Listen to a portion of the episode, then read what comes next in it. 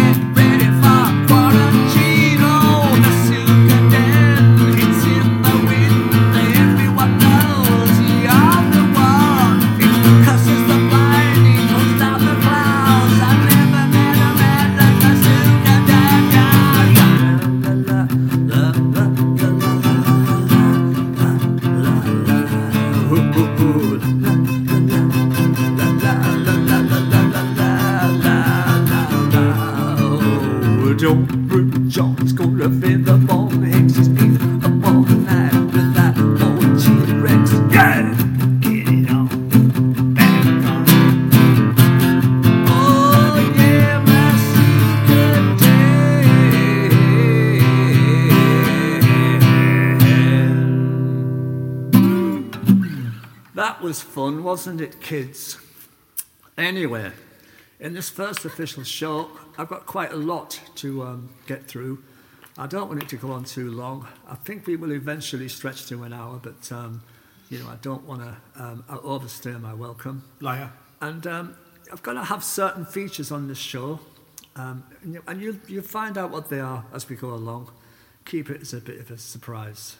I've got a few guests on today. I've got um, the brilliantly funny and um, caustic, witty poet from Middlesbrough, Douglas Verrill. He's going to be on the show later. Um, well, pretty soon, actually, doing um, his poem that he sent in. And the thing I like about Doug's stuff is it's it's just funny, you know, and it's very Borough, and I love that. He's kind of like the authentic voice I feel of Middlesbrough, you know. He's the, he's the man on the street, you know, and um, the taxi driver on the street even. Anyway, Doug, I'll be playing some of your stuff later. Um, one thing that I'm having on this show is um, just everybody, you know, um, everybody, not, not necessarily celebs. Um, they won't come on my uh, show anyway because I'm not famous enough, and um, you know, the PR people probably sort of wear me up and think like, oh, it's not worth going on this show. You know, there'll be like five people watching. What's the point of sending, uh, you know, Lana Del Rey there, like? And I didn't know that Lana Del Rey's got a dodgy um, Liverpool accented um, promoter, but never mind, there you go. Get it on, get it on, get it on with Lana Del Rey. Oh, yes, please. Anyway, um, yeah. Well, one of the things that we're going to do on here, that I'm going to do, not we, makes me sound schizophrenic, doesn't it? Yes, it does. No, it doesn't. Shut up. Anyway, um, yeah, it's albums, uh, records. It could be a single that um, really had a big effect on me. And, um, you know, I don't have them in front of me now, so forgive me, but I'm going to paraphrase them. Um, the first one I want to um, bring up is um, an album that somebody called Annie Yellow, who I've known many years, but I don't know her, I've known her from a distance, but I know of her anyway, Annie Yellow. And she put forward a really great suggestion, I thought, for the album that changed her life. And um, she talked about um, Jethro Tull's Thick as a Brick. Now, Jethro Tull is somebody who I'm quite late to. I only discovered them properly about maybe six, seven years ago. Um, I don't know what it was, I just started to investigate their stuff and I came across an album called Aqualung and uh, it's brilliant, you know, sitting on a park bench, do do do do do, something about watching little girls go by or something. It's, it's, it's actually quite creepy, but it's brilliant. Anyway, Annie put forward um, the album Thick as a Brick, which I do believe is a continual type of album. It doesn't really have sort of um, loads of tracks on it, but it's prog rock. And um, I, I guess that she was just saying that, you know, she'd never heard anything like it. And um, the, the artwork too, Annie um, talked about the artwork and the way it folded out like a newspaper. And the whole package, and that was the thing about albums in those days, wasn't it? You know, you got the whole package with them. And it was really quite fantastic, you know, to, to own an album look at the sleeve. I mean, I remember getting a copy of, uh, what's the, the Led Zeppelin album, Houses of the Holy, and I was really fascinated by the, the, the, the sleeve, you know, with all those um, girls crawling over the, the, uh, those rocks. I think it, it was someplace in Ireland that um, I found out later. But, you know, the whole thing with albums then, there was total experience, weren't there? And um, it was quite amazing to, to own an album back then. And, um, okay. Now then, time to play you uh, another one of my songs. I'm saying this not knowing what the, what the damn I'm going to do, um, but I'll do something. And, um, well, actually, I'm going to do this for, um, she requested it. Um, it's, a, it's, a, it's a young woman, well, actually, I think that she's a young-ish woman. Sorry, Deb. Deb Blakeman Barrett, um, I've known her online for a while. She was a Flame Mussolini's um, admirer. And she asked me if I'd do Privilege. And I thought, like, hey, that's a good choice, that. Privilege was the B-side of um, the Flame Mussolini's uh, single, uh, My Cleopatra. I'm going to play it now, Privilege. This is for Deb.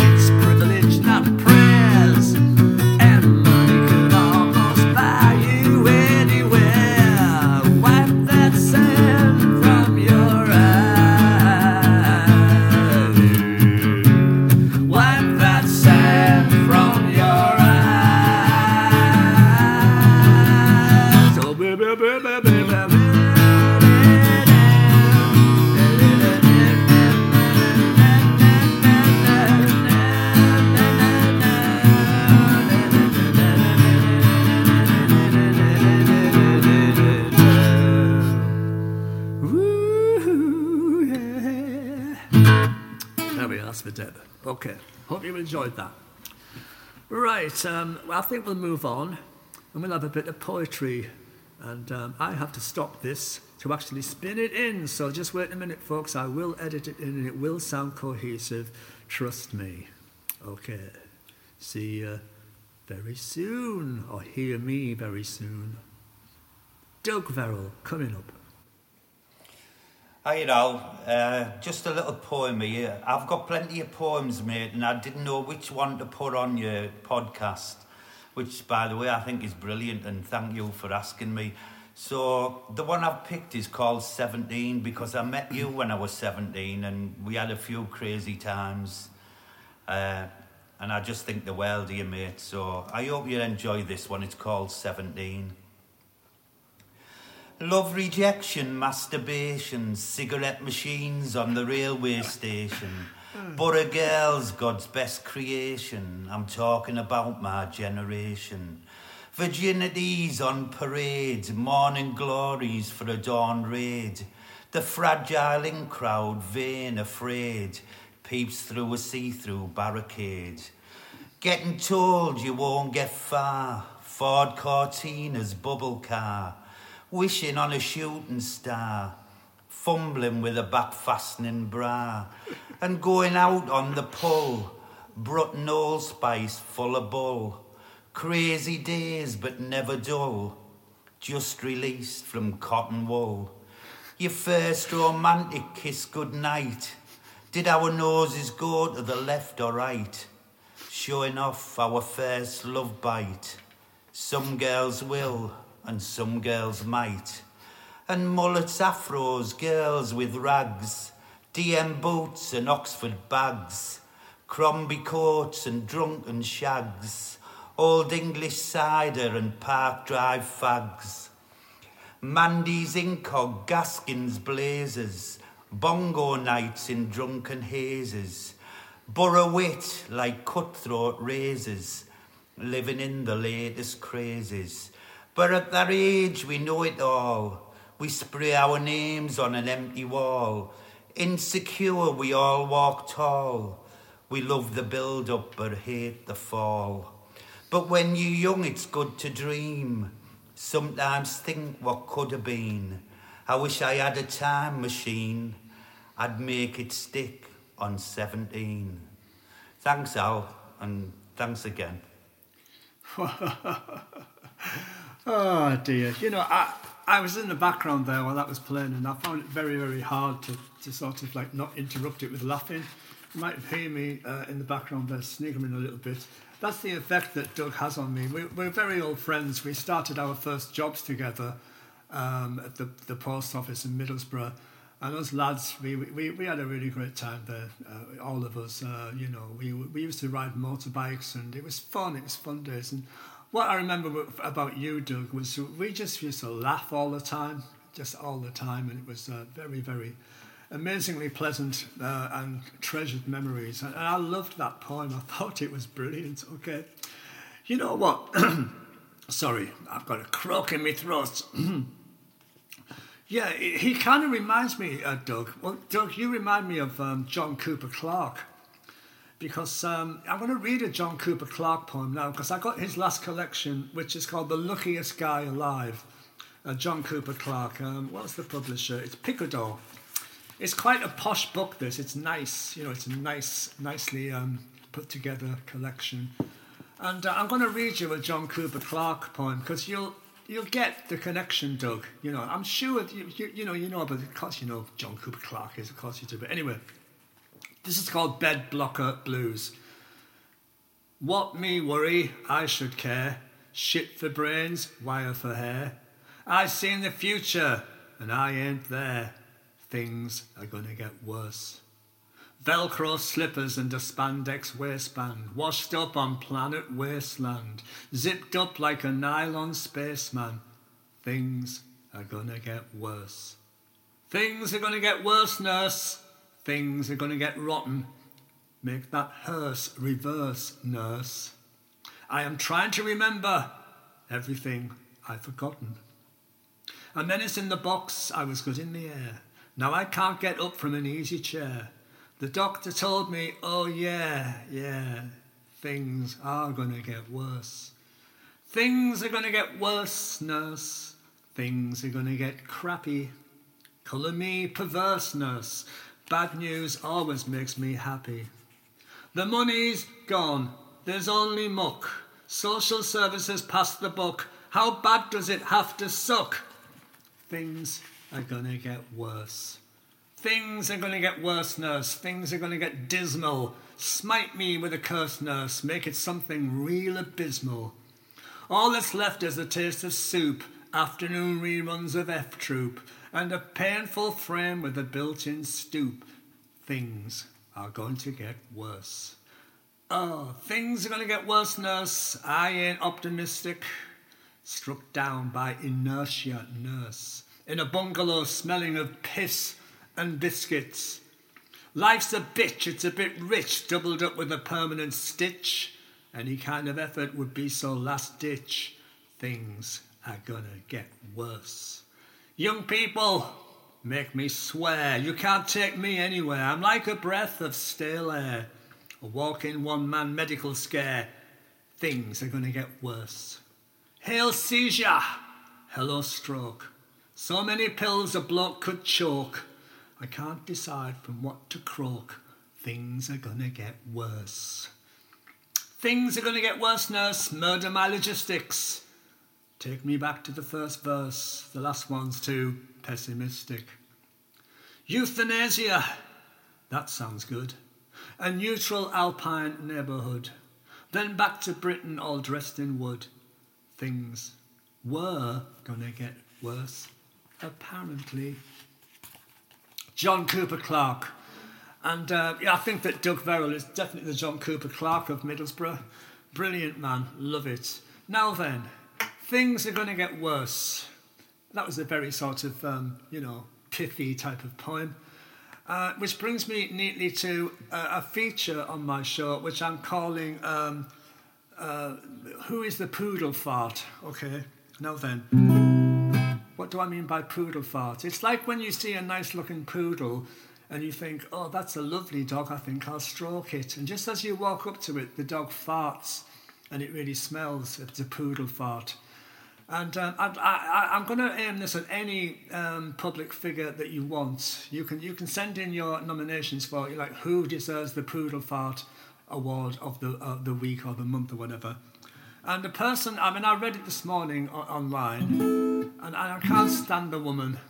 And if you like this woman, then you know don't like me because I don't like you, and I will throw a, a shoe at you if you come near me and say I like. Um, Bre- what's her name? Is it Suella Braverman or Braverman? I can I don't know how to pronounce her name. Is it Braverman or Braverman? There's nothing brave about this woman anyway. She's an absolute nightmare. She's a total poodle fart. She keeps farting in the face of refugees. She keeps farting in the face of decent people, as indeed do this government. Now, I'm not taking a left wing stance here because I'm not really left wing or right wing. I'm kind of bing wing, you know, that's, that's my own political party. But, um, oh God, you know, will this government please get some compassion? If compassion became the fashion, um, I think they still wouldn't wear it, would they? Do you know what I mean? The, the government, our government, are absolutely bollocks, man. They're just bollocks. And uh, you people who voted them in, I know where you live. I'm going to come around and throw toilet rolls at you. Uh, and lucky for you, they won't be uh, having any on my arse wipe on them either. But um, anyway, so Suella, Sue Braverman, I can't even be bothered to remember her name. I hate her so much. Do you know what I mean? Okay. Um, poodle fart of the of the week. Anyway, what can we do now? Could it be time for another song? I don't know. I've got lots of friends who are sending things in. Just be patient, people, because um, I'm collating it all. Uh, yesterday I got quite overwhelmed. I had like something like six, seven, eight, and then like ping, ping, another one came. And um, I just have to wade through them. You will get airtime, don't worry. I, I will ensure that you get that. But I have to sort of, um, you know, chop it all up and make future programs, and um, you know, so just be patient, and uh, it will, it will happen. Okay.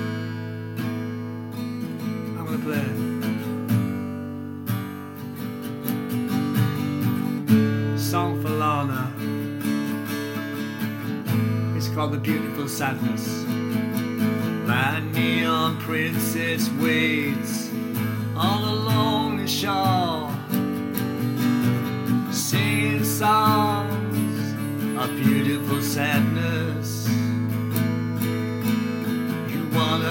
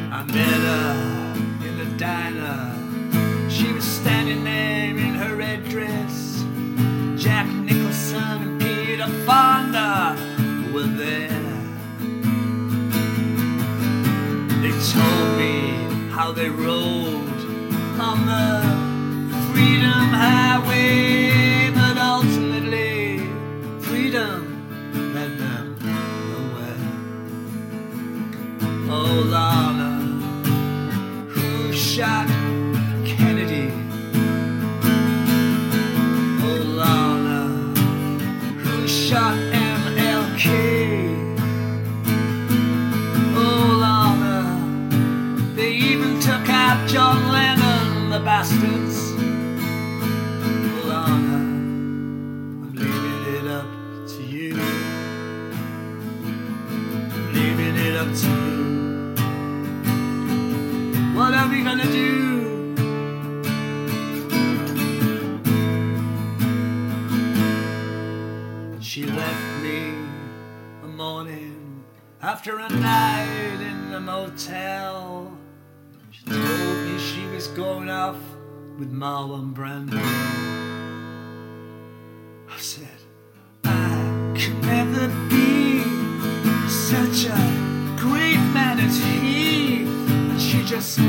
said, Baby, don't put yourself down.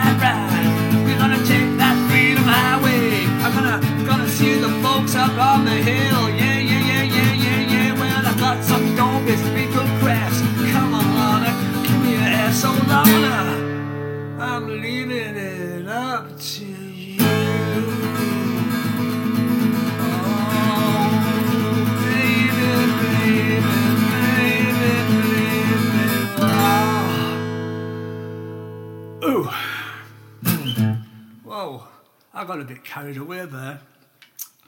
Uh, were exclusive lyrics because I forgot the, the lyrics uh, after the first verse, but I just made made them up and uh, it, it worked out all right, didn't it? Um, anyway, that's one of my songs, and that one's called The Beautiful Sadness. And uh, it's a kind of strange road trip with Lana Del Rey, Del Rey sorry.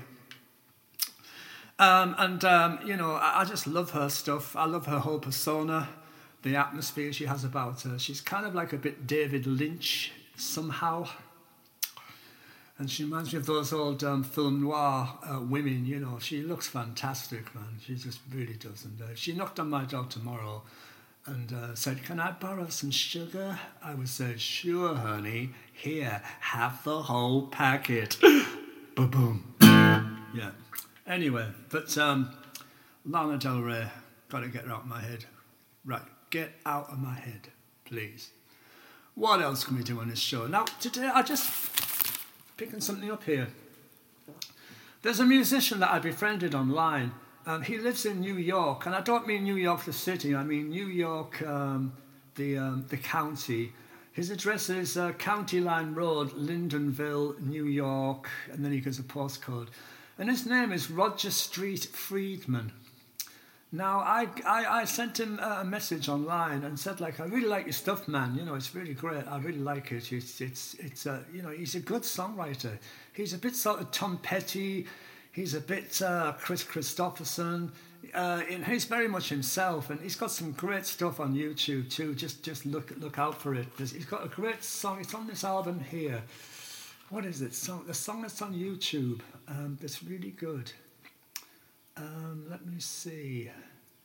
Love, hope, trust, mother and son, thankful for this day, vapor in the air, the ghosts of Sugarland. I mean, you just look at the titles on this album. What I'm trying to say is, he sent me his album uh, CD very generously, and he's a really cool guy, and he even signed it. Hey Al, rock on, love, and then he's squiggly, you know, um, musicians scroll there. But um, the album I've got is called Love, Hope, Trust and you won't be able to buy it in the shops because like he's independent. Anyway, I want to encourage all independents, stay away from those evil corporations. If you've got ideas, if you've got books, you know, be very careful who, you know, if somebody shows an interest in you, be very careful. Um, do it yourself, really. Keep it yourself. That's what I'm doing now. I mean, if a record company knocked on my door tomorrow and said, We will give you one million pounds if you sign with us, I would say, Yeah, all right then. But I won't give you my music. I will license it to you. So I own the master tapes because this is what happens to musicians. It happened to George Michael, it happened to Prince. George Michael and Prince both effectively went on strike from their record companies because um, they were just basically stitched up. It's like um, Prince put it very, very kind of succinctly. He said, It's a bit like having a mortgage on a house. You pay the mortgage off, but the record company still owns your house. You know, because artists like um, Prince and George Michael, you know, they made their record companies millions and millions and millions of pounds and dollars, you know, and more than, more than uh, paid back their advances. So what the hell is going on? You know, these people are devils. They were enslaved. They will enslave you. And I don't know about the book publishing world, but it wouldn't be surprised me if the devils are in there too, because they're everywhere. You know, watch out. You better take care. You better watch out because the devil's are there. Does anyone know the way? Did we hear someone say? We just haven't got a clue what to do. You know, watch out for those uh, devils. They're everywhere. Now then, uh, I want you to go and, into your community, people. I want you to help out. I want you to find art and I want you to celebrate art and I want you to tell people about your art and what you do. And um, come on this show if you've got anything to say, anything to promote, and I'll do it for you. And um, I'll only charge you um, a packet of Maltesers, okay? I like Maltesers. No, hang on. Yeah, I do like them, but. Oh, anyway, um, I feel another song coming on. Um, I do apologise to people who thought they were going to be on this show, but they haven't turned up on it. And that's mainly because, um, you know, they didn't get the stuff together. But I do have one more person before I go who is um, going to be saying something. And that person is uh, Michael Todd. I used to be in a band with called Bass Axe a long time ago.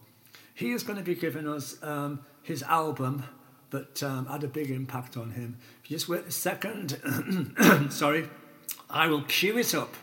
If you just wait a minute, thank you. Right, um, any second now, when I find it on here, I'm going to have Mick Todd speaking about an album that he really rates.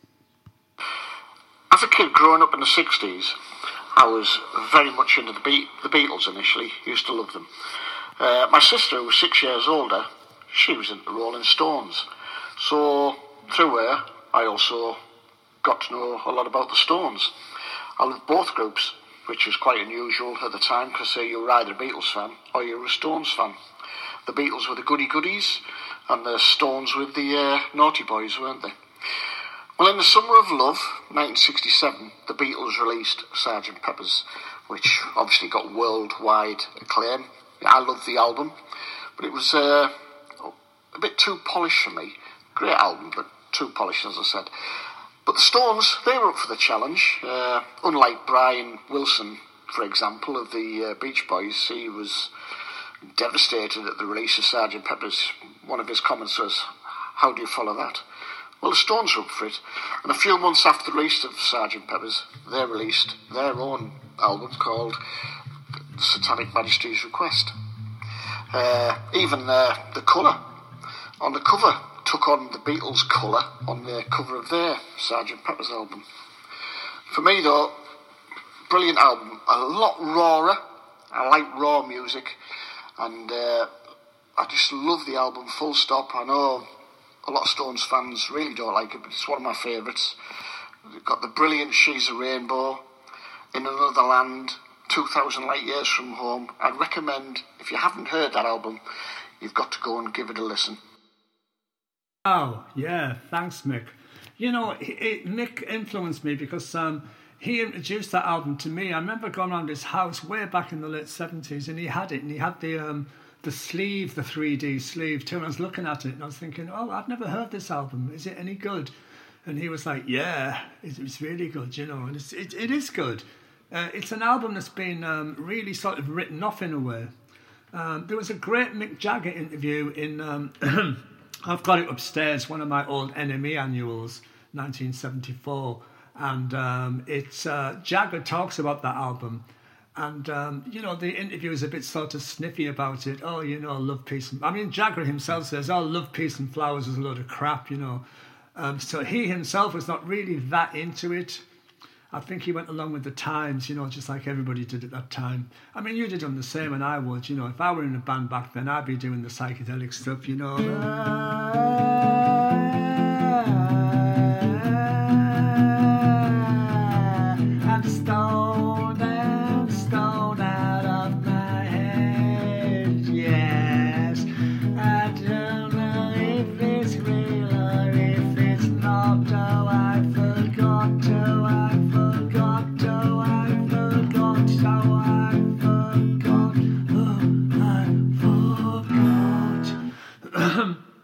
That kind of thing, you know.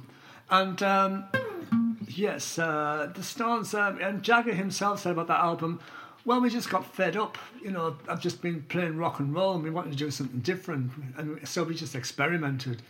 And that's fair enough, I think, because that was in the air at the time. You know, bands were breaking out from the, the what was the, the, the traditional beat group, if you like, or rock group format and they were trying out new things. It's probably triggered by the Beatles, you know, Eleanor Rigby and tracks like that really made musicians think, oh, that's good, using classical strings.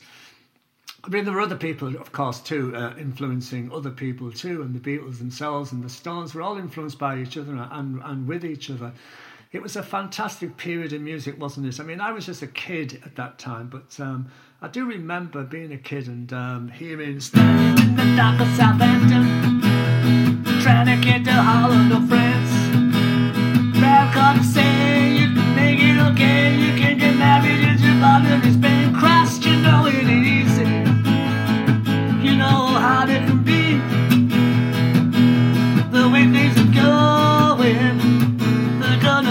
me. I mean, I remember that came out the radio. It's my birthday and I think I was 10 at the time. And uh, I just felt like, what's that? You know, what, what's he singing there? They're going to crucify me. That's a bit naughty, isn't it? And same with the Rolling Stones. You know, I remember um, I just saw Barbara Queen in Memphis. Woo! She tried to take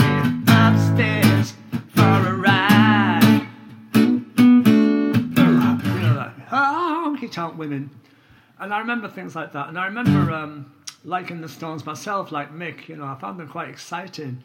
Um, when I was only a very small boy uh, at a family New Year gathering, I sang Satisfaction. My uncle, one of my uncles, my uncle George, he was called.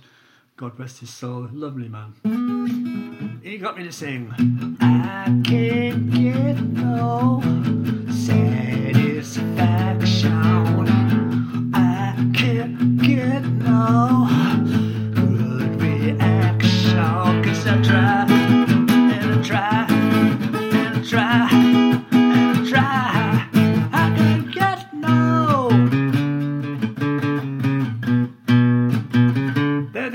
I knew. I didn't know the other bit like when I'm driving in my car and. I didn't know all that stuff. I couldn't pick that up, but I could pick up the chorus, you know, and I was good at doing that when I was a kid. I could pick up choruses quite well. And I think all this went into my mm. mind, you know, when it came to songwriting. I'm sure there's like a very deep well there of songs and experiences. And that's what songwriters do. They draw on that well, you know, and then they try to find other wells. And then they go, oh, well, can't find that well. Never mind.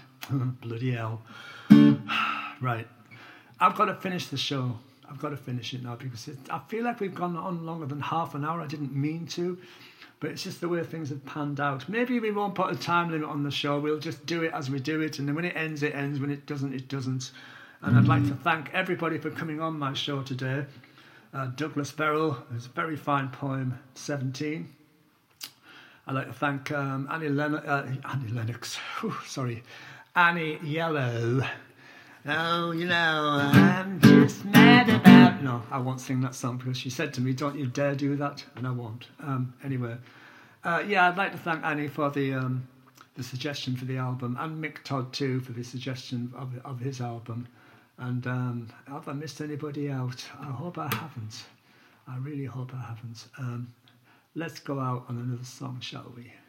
Uh, I'd like to sing a song. Mm. I make it up it's for you. Thank you for listening to my show. Really makes me sorry to go. Oh, thank you for listening to my show. I hope you all come back next week. Oh, I hope you come back with a whole